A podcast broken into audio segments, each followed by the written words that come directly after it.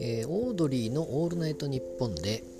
えー、春日さんが天下一品の話をしておりました、まあ、ラーメン屋ですけれども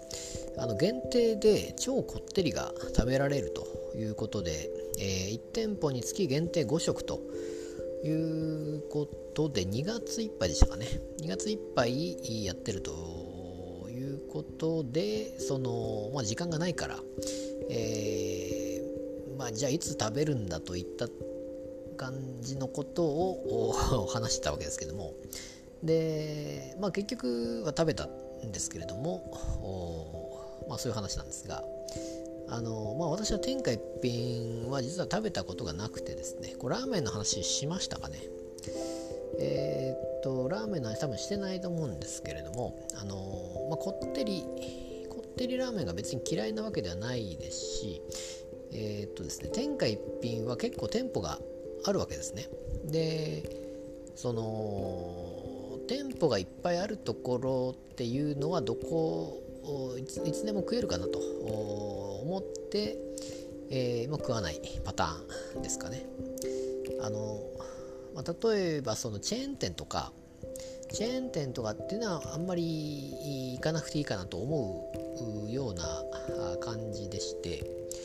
えー、まあ、例えばマクドナルドであったり、まあ、そういう、まあ、ファーストフードもそうですけれども、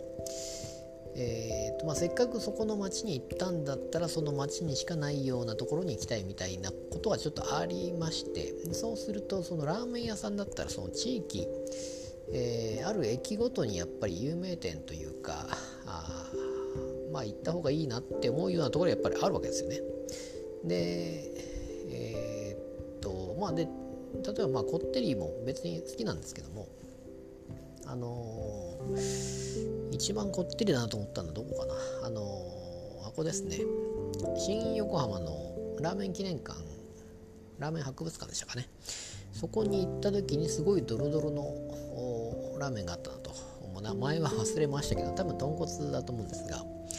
えー、っとまあそれぐらいですかね。で基本的にあの背脂ラーメン私は好きなのでえーと、千葉に住んでましたね。成茸が結構好きでよく成茸は行っておりまして。でまあ背脂